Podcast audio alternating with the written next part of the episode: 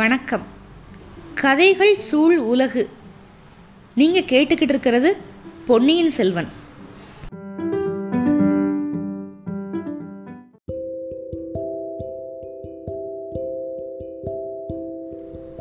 பொன்னியின் செல்வன் பாகம் ஒன்று அத்தியாயம் ஐம்பத்தி ஏழு மாய மோகினி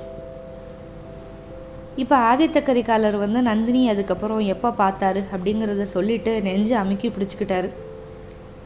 ஆரம்பத்தில் இருந்து பார்த்திபேந்திரன் கதை கேட்குறான் இல்லையா? அவனுக்கு அவ்வளவா அனுதாபமெல்லாம் ஒன்றும் இல்லை. ஆனால் இப்போ பார்த்திபனுக்கும் நெஞ்சு உருகிருச்சு. அவன் கண்ணில் துளுத்த கண்ணீரை தொடச்சிக்கிட்டான். அரசே ஒரு பெண் மேலே ஏற்பட்ட காதலில் இப்படியெல்லாம் துன்பம் வரும் அப்படின்னு நான் கனவுலையும் நினச்சதில்ல. இளவரசு பட்டாபிஷேகம் நடந்த அன்னைக்கு உங்களுக்கு இப்படி ஒரு அனுபவம் நடந்துச்சு அப்படின்னு எங்களுக்கெல்லாம் தெரியாது. அதனால நீங்கள் ஏன் சோர்வாக இருக்கீங்க அப்படின்னு நினச்சி நாங்கள் ஆச்சரியப்பட்டோம். என்னென்னமோ பரிகாச பேச்செல்லாம் பேசி உங்களை சந்தோஷப்படுத்த பார்த்தோம். ஆமாம் நீங்கள் பரிகாச பேச்சு பேசுனீங்க. என்னை உற்சாகப்படுத்த பார்த்தீங்க. என்னோட ஆட்சி காலத்தில் நான் செய்ய போகிற மகத்தான காரியங்களை பற்றியெல்லாம் பேசுனீங்க. இலங்கையிலிருந்து இமயம் வரைக்கும் சோழ சாம்ராஜ்யத்தை அன்னைக்கே விஸ்தீரணம் பண்ணிட்டீங்க. கடல் கடந்து எங்கெல்லாம் போய் ராஜ்யத்தை கைப்பற்றணுமோ அதை பற்றியெல்லாம் பேசுனீங்க.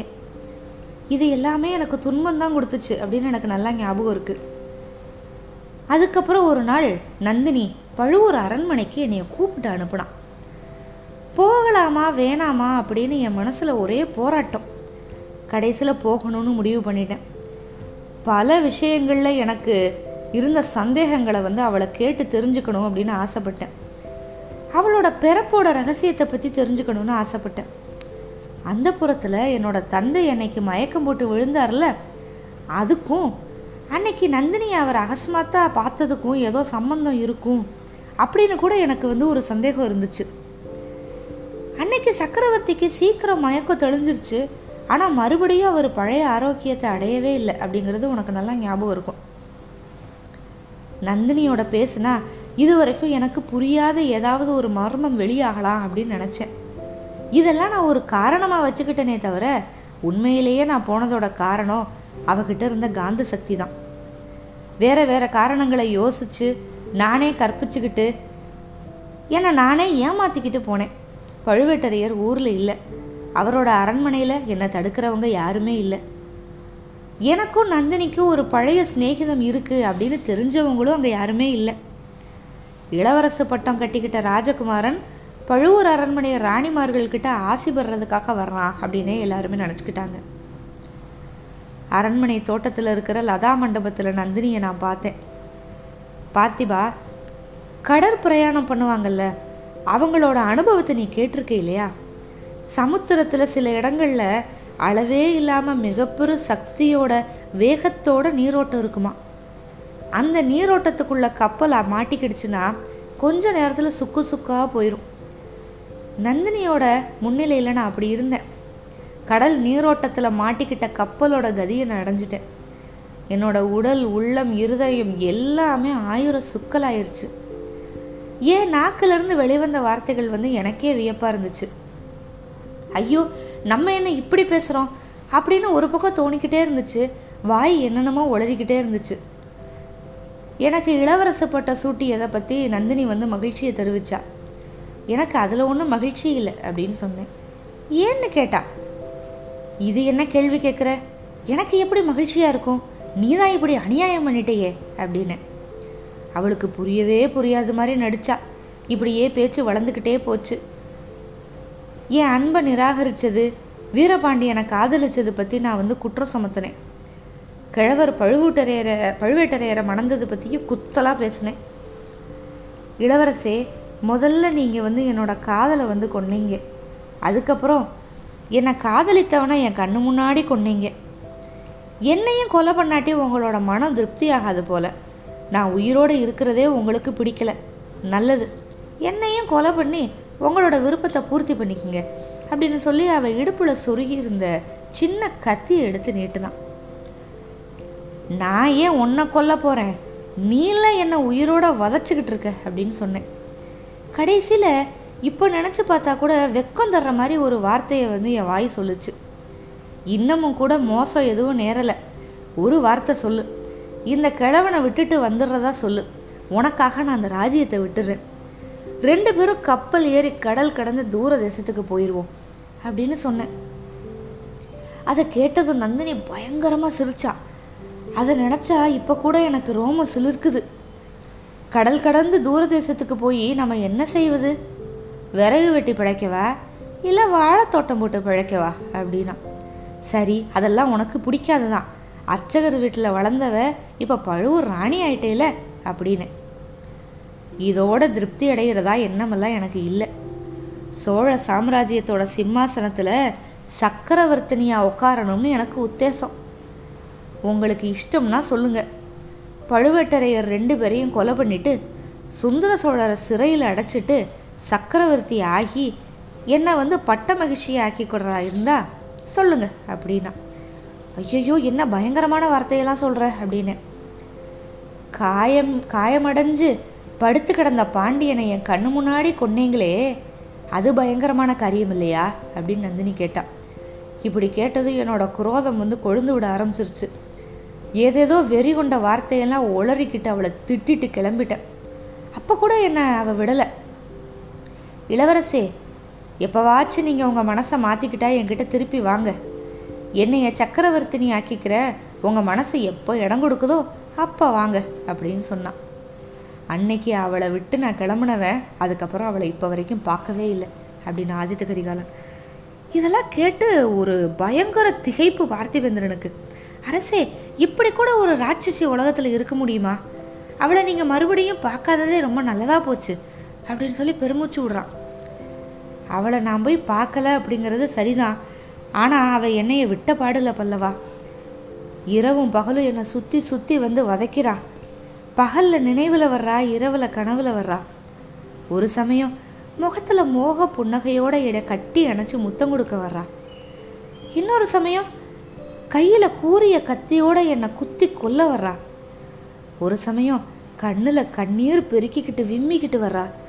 வேற ஒரு சமயம் தலைவரி கோலமாக கண்ணங்களை கை விரலில் பிராண்டிக்கிட்டு அலறிக்கிட்டு அழுதுகிட்டு வர்றா. ஒரு சமயம் பைத்தியம் பிடிச்சவளை மாதிரி பயங்கரமாக சிரிச்சிட்டு வர்றா. இன்னொரு சமயம் அமைதியான முகத்தோட ஆறுதல் சொல்ல வர்றா. கடவுளே அந்த பாதகி என்னை எப்படித்தான் வதைக்கிறான்னு சொல்லி முடியாது. இன்னைக்கு மாலை பாட்டன் சொன்னது ஞாபகம் இருக்கா? நான் ஏன் தஞ்சை போகக்கூடாது?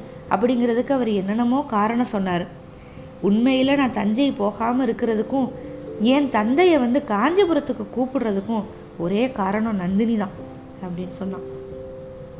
அரசே கேவலம் ஒரு பொண்ணுக்கு பயந்துக்கிட்டா தஞ்சாவூருக்கு போகாமல் இருக்கீங்க?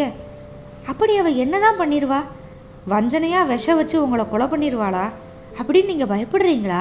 அப்படின்னு கேட்குறான் இல்லை பார்த்திபா இன்னும் நீ என்னை வந்து சரியாக புரிஞ்சுக்கலை. அவள் என்னை கொலை பண்ணிடுவா அப்படிங்கிறதுக்காக நான் பயப்படலை. அவளோட இஷ்டப்படி என்னை செய்ய வச்சிருவாளோ அப்படின்னு நான் பயப்படுறேன். உன்னோட தந்தையை சிறையில் போடு. ஓ தங்கையை நாட்டை விட்டு துரத்து. இந்த கிழவனை கொலை பண்ணு.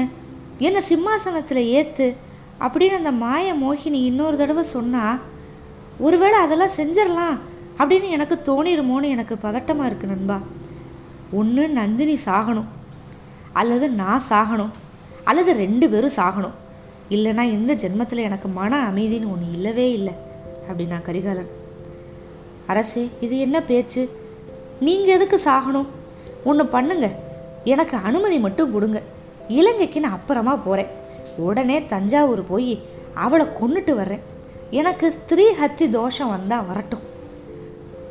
பார்த்திபா அப்படியெல்லாம் நீ ஏதாவது பண்ணனா உன்னை என்னோட பரம வைரி வைரியான நினப்பேன். அதாவது எதிரியாக நினப்பேன். நந்தினியை கொல்லணும்னா என்னோட கையில் நானே அவளை கொல்லுவேன். கொன்னுட்டு என்னையும் நானே கொன்னுட்டு செத்து போவேன். வேற யாராவது அவளோட சுண்டு விரல்ல இருக்கிற நகத்துக்கு கேடு செஞ்சால் கூட என்னால் பொறுக்க முடியாது அப்படிங்கிறாரு கரிகாலர். நண்பா பார்த்திபா நீ நந்தினியை மறந்துரு. அவளை பற்றி நான் சொன்னது எல்லாத்தையும் மறந்துரு. பாட்டன் சொன்ன மாதிரி நாளைக்கு புறப்பட்டு இலங்கைக்கு போ. அருள்மொழியை எப்படியாவது வற்புறுத்தி இங்கே கூட்டிகிட்டு வா. அவனை இங்கே இருக்க வைப்போம். பாட்டனும் பேரனும் யோசித்து என்ன வேணுமோ செய்யட்டும். நம்ம இலங்கைக்கு போவோம். மறுபடியும் கப்பல் ஏறி பெரும் படையை கூப்பிட்டுக்கிட்டு கீழே கடல்களுக்கு போவோம். சாவகம் புஷ்பகம் கடாரம் அப்படிங்கிற தேசத்துக்கெல்லாம் போவோம். வெற்றி கொடி நாட்டுவோம். சாவகம்னா ஜாவா தீவு மிசிரம் எகிப்து. கடாரம்னா மலேசியா. இதுக்கப்புறம் மேற்க திரும்புவோம். அரபு பாரசீகம் மிசிரம் அப்படிலாம் நிறையா நாடுகள் இருக்குது அதுக்கெல்லாம் போய் அங்கேயெல்லாம் தமிழரோட வீரத்தையும் புலிக்கொடியையும் நிலநாட்டுவோம். பார்த்திபா அந்த நாட்டிலலாம் கற்பு அப்படிங்கிற கட்டுப்பாடே கிடையாதான். இங்கே இருக்கிற மாதிரி. உனக்கு தெரியுமா? அரசர்கள் வந்து அவங்க இஷ்டம் போல் அவங்க ஆட்சிக்கு கீழே எந்த பொண்ணையும் கூட்டிகிட்டு போய் அந்த புறத்தில் சேர்த்துக்கிருவாங்களாம் அப்படின்னா கரிகாலன். பார்த்திபேந்திரன் இதுக்கு வந்து பதில் சொல்கிறதுக்குள்ளே திருக்கோவிலூர் மலையம்மா நாங்கள் வந்துட்டார். அரவான் கதை கேட்டு முடிச்சுட்டு. அரவான் கதையை போல அற்புதமான கதை இந்த உலகத்திலேயே கிடையாது. நீ இப்போ சொல்லிக்கிட்டு இருந்த எந்த நாட்டிலையும் கிடையாது. ஆனால் இன்னுமா நீங்கள் தூங்காமல் பேசிக்கிட்டு இருக்கீங்க? பார்த்திபேந்திரா நாளைக்கு இலங்கைக்கு புறப்படணும். உனக்கு ஞாபகம் இருக்கா இல்லையா? அப்படின்னாரு. ஆ அதை பற்றி தான் தூங்காமல் பேசிக்கிட்டு இருக்கோம் அப்படின்னு சொன்னான் பார்த்திபேந்திரன். இதோட முதல் பாகம் முற்று பெற்று விட்டது. இதுக்கப்புறம் இரண்டாம் பாகம் நம்ம வந்தியத்தேவனை ரொம்ப நாளாக மறந்துட்டோம். வந்தியத்தேவன் ஒரு பக்கம் அருள்மொழிவர்மரை பார்க்குறதுக்காக போகிறான் பார்த்திவேந்திரன் நாளைக்கு கிளம்ப போகிறான் அருள்மொழிவர்மரை பார்க்குறதுக்காக. எப்படி போக போகிறாங்க அருள்மொழிவர்மன் எப்படி இங்கே வரப்போகிறாரு நிறைய பார்க்க போகிறோம் ரெண்டாவது பாகத்தில் அருள்மொழிவர்மரை பற்றி தான் நிறைய பார்க்க போகிறோம் அவர் கூட நிறைய இடத்துக்கு பிரயாணப்பட போகிறோம் காத்திருங்கள் இரண்டாம் பாகத்திற்காக. நன்றி.